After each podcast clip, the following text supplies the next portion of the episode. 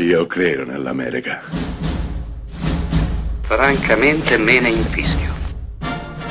Io sono tuo padre. Anna Nishimasa. Rimetta a posto la candela.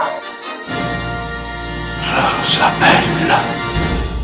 È il 1950, quando Billy Wilder, uno dei più grandi registi della settima arte, un uomo che ci ha regalato A qualcuno piace caldo, L'appartamento, Irma la Dolce, Sabrina, film indimenticabili, decide di portare sullo schermo uno dei film più belli della storia del cinema. Sì, avete capito bene, uno dei film più belli della storia del cinema. Sto parlando di Viale del Tramonto. Viale del Tramonto è un film indimenticabile, citatissimo, amatissimo, eppure forse non tutti lo conoscono così bene. Interpretato da Gloria Swanson e da William Holden, è un film cimiteriale, è un film anche metacinematografico. Cimiteriale perché? Perché parla del cinema, ma parla del cinema che fu, il cinema muto, che fu soppiantato dal sonoro.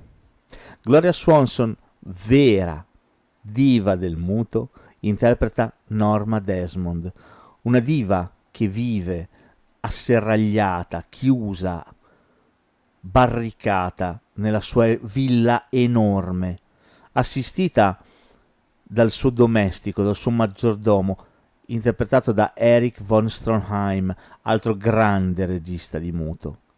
William Holden è uno sceneggiatore.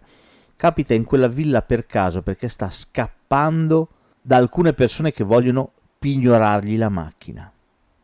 Finisce in questa grande villa e conosce Norma. Norma Desmond è una diva che è stata grande durante il muto e ora è caduta in disgrazia. Nel dimenticatoio nessuno la ricorda più ma lei sogna di tornare grande, di tornare sulle scene, di tornare a fare un grande film, da essa stessa sceneggiato, Salomè.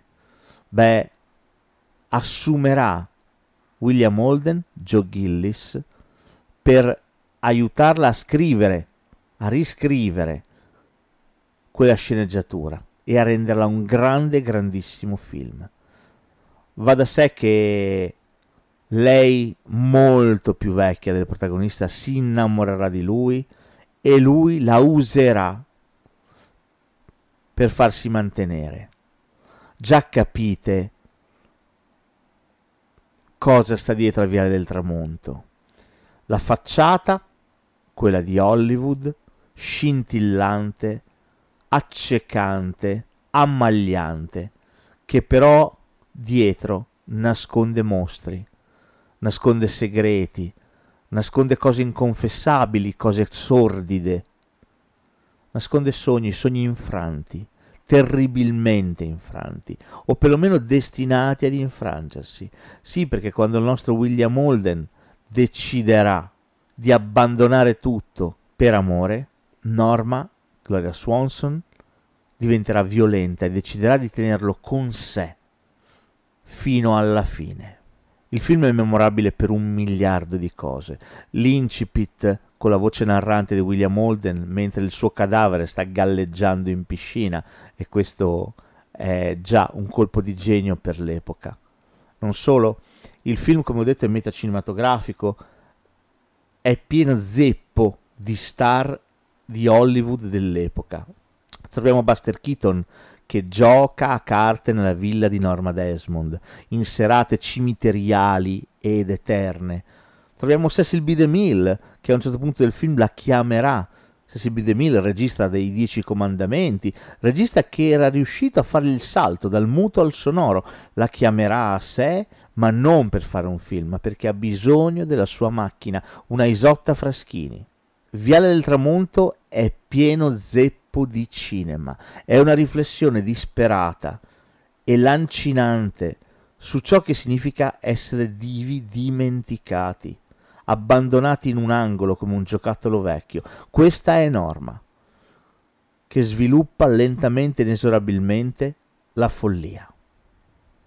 Il finale del film, in cui la nostra protagonista, ormai fuori di senno, Scende le scale della sua villa, convinta di interpretare una scena del suo film, resta per sempre nella leggenda, con eh, il suo maggiordomo che le scandisce i tempi e ordina luci, motore e azione. E scenderà la scalinata, interpretando per l'ultima volta il ruolo per cui è nata.